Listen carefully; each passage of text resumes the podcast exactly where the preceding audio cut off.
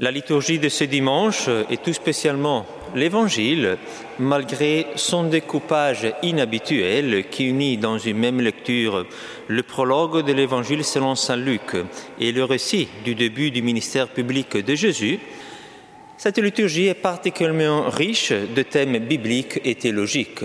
Par exemple, dans la première lecture, on rencontre la loi et par elle la mémoire de l'alliance avec Dieu qui retrouve après l'exil une nouvelle visibilité à l'intérieur du peuple d'Israël.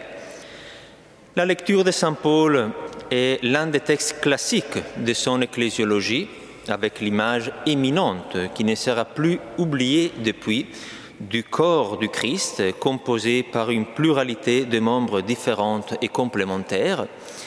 Et finalement, cet évangile, ce double évangile, pourrait-on dire, qui nous livre deux témoignages à la fois, le témoignage de deux commencements, le commencement de la mission de Jésus, donc il s'agit du sommet de la révélation divine qui s'approche à son point définitif, alors que le prologue de Luc nous introduit au commencement de la phase suivante, celle de la transmission de cette révélation, comme cela est dit clairement, d'après ce que nous ont transmis ceux qui, dès le commencement, furent témoins oculaires et serviteurs de la parole. Donc, si on compte aussi la première lecture, dans la liturgie de la parole de cette messe, nous avons trois commencements. Trois commencements nous sont offerts.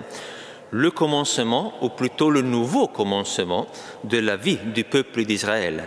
Après le choc terrible de l'exil, le commencement de la mission de Jésus et le commencement de la tradition postérieure, l'époque qui est toujours en cours et qui se poursuivra jusqu'à la fin des temps, l'époque pas de la révélation mais de la transmission de la révélation pour qu'elle puisse se rejoindre, atteindre tous les hommes dans tous les lieux et dans toutes les époques. Parce que c'est volonté de Dieu, nous dit toujours Saint Paul, que tous les hommes soient sauvés et parviennent à la connaissance de la vérité. Essayons alors de retenir juste un point transversal, un aspect pour chacun de ces trois commencements. Commençons par la première lecture, tirée d'ailleurs du livre de Néhémie que nous ne lisons pas souvent à la liturgie.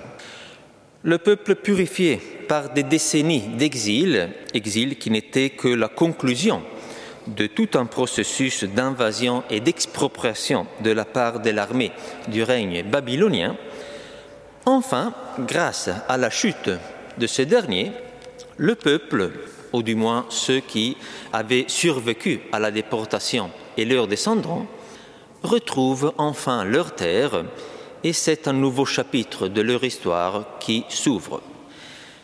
Retenons juste un aspect. La vie d'un peuple, tout comme la vie de chaque personne, est marquée par des étapes différentes. Cela est évident, nous le verrons aussi pour Jésus dans l'Évangile. Chaque étape comporte l'entrée dans une situation nouvelle qu'a priori, c'est ça qu'on espère, la situation nouvelle devrait être meilleure que la situation d'auparavant. Pour utiliser un langage contemporain, nous pourrions parler de progrès.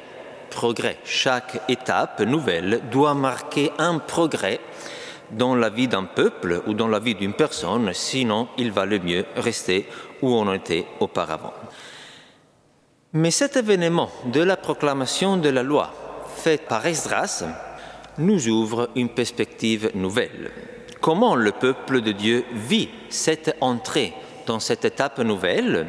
De quelle façon le peuple de Dieu, après l'exil, va franchir le pas d'une nouvelle frontière? Eh bien, il le fera en proclamant la parole de Dieu. Donc cela comporte que le renouvellement de l'histoire d'un peuple est marqué par cette présence de la parole de Dieu.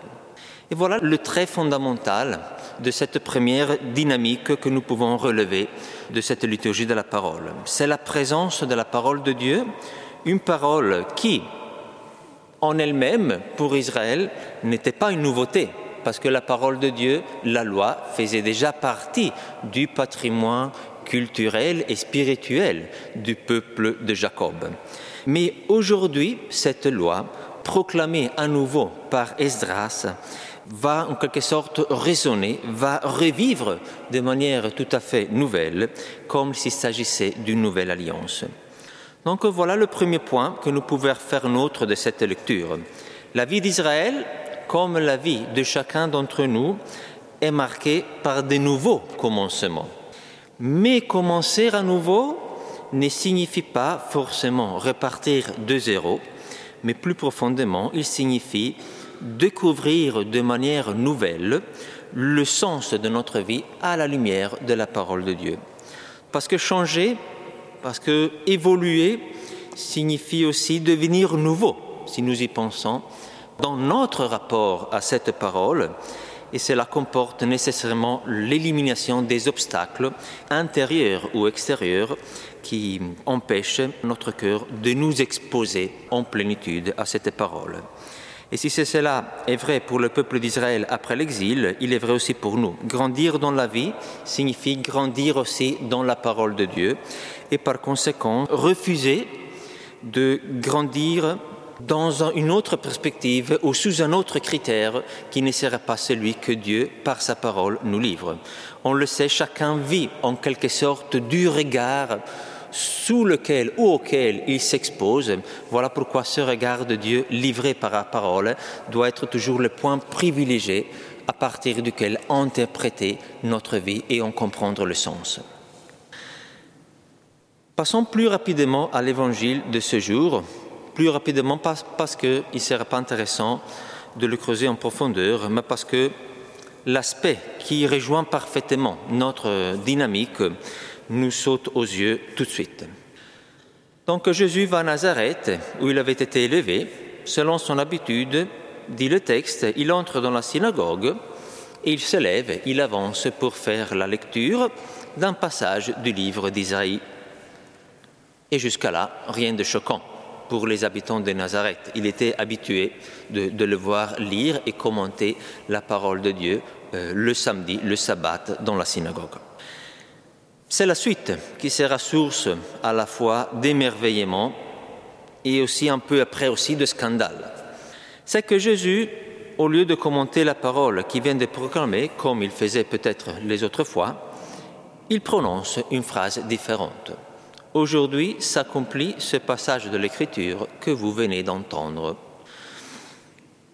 Probablement, les habitants de Nazareth se demandaient que veut-il dire accomplissement?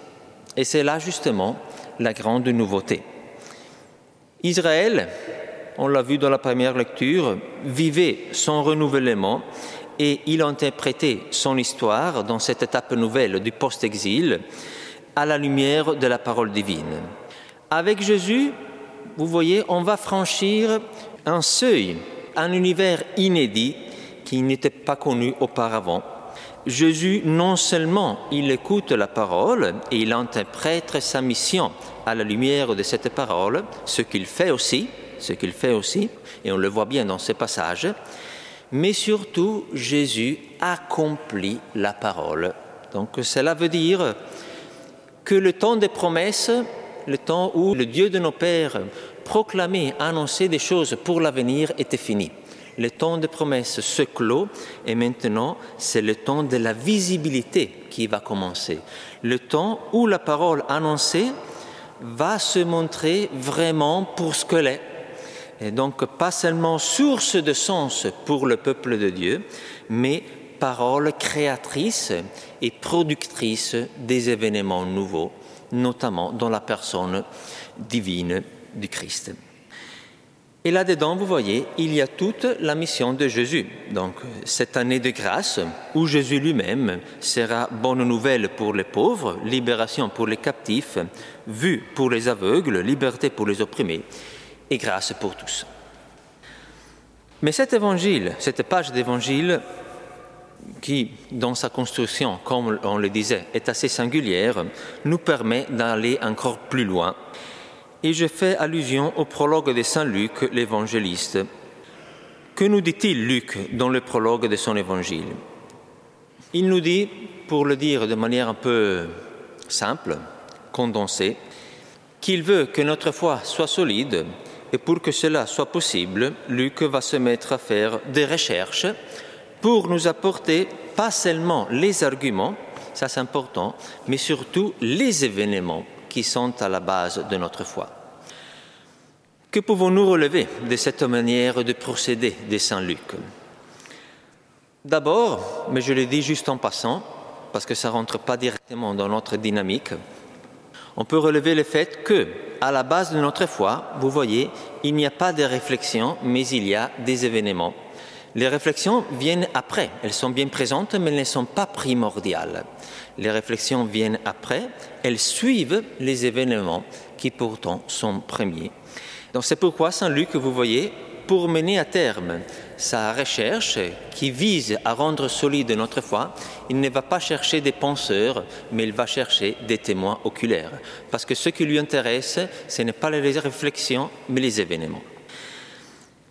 Mais la chose plus intéressante est que, après avoir vu, première lecture, que la parole accompagne Israël vers une nouvelle étape de son histoire, après nous être interrogés quant au mystère de l'accomplissement de cette parole par le Christ, maintenant vous voyez l'évangile, l'évangéliste, pardon, probablement sans en être conscient, devient en quelque sorte, permettez-moi l'expression, qui n'est pas correcte, mais qui est claire, devient lui-même producteur de la parole, de la parole de Dieu ce qui réalisera justement dans, son évangile ainsi que dans les actes des apôtres. Donc vous voyez, il s'agit d'une étape ultérieure du chemin de la parole. Donc la parole accompagne et illumine la vie du peuple de Dieu.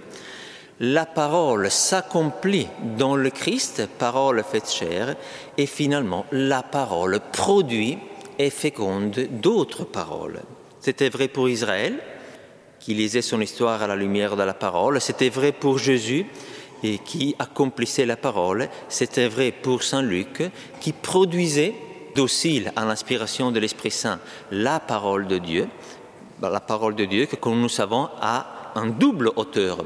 C'est l'auteur divin par l'auteur humain qui donne chair, qui donne le papier à la parole de Dieu.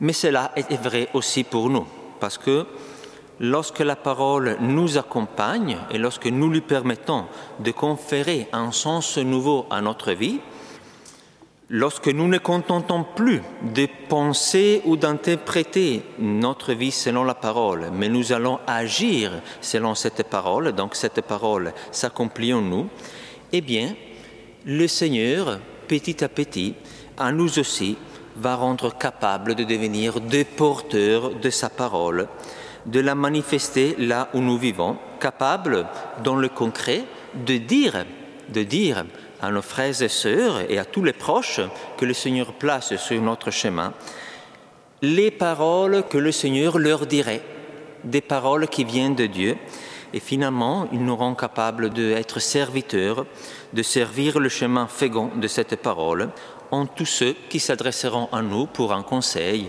pour un service, ou tout simplement pour un sourire ou pour un regard.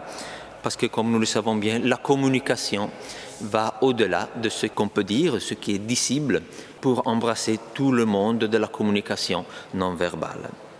Donc voilà en gros le pouvoir, la fécondité de cette parole dont déjà les apôtres étaient bien conscients de servir et de prolonger dans l'Église si nous pensons à l'avou enthousiaste d'un Saint Paul qui disait, et par là je conclus, Frères, nous ne cessons de rendre grâce à Dieu parce que quand vous avez reçu la parole de Dieu que nous vous faisions entendre, vous l'avez accueillie pour celle qu'elle est vraiment, non pas une parole d'homme, alors que c'était Paul qui parlait et ce n'était pas Dieu qui parlait, eh bien, ils accueillaient la parole de Paul pas comme une parole d'homme, mais comme la parole de Dieu qui est à l'œuvre en vous, les croyants. Voilà le chemin de la parole qui nous rend porteurs de cette même parole pour devenir parole pour notre temps et pour les frères et sœurs que le Seigneur nous donne dans ce chemin de vie.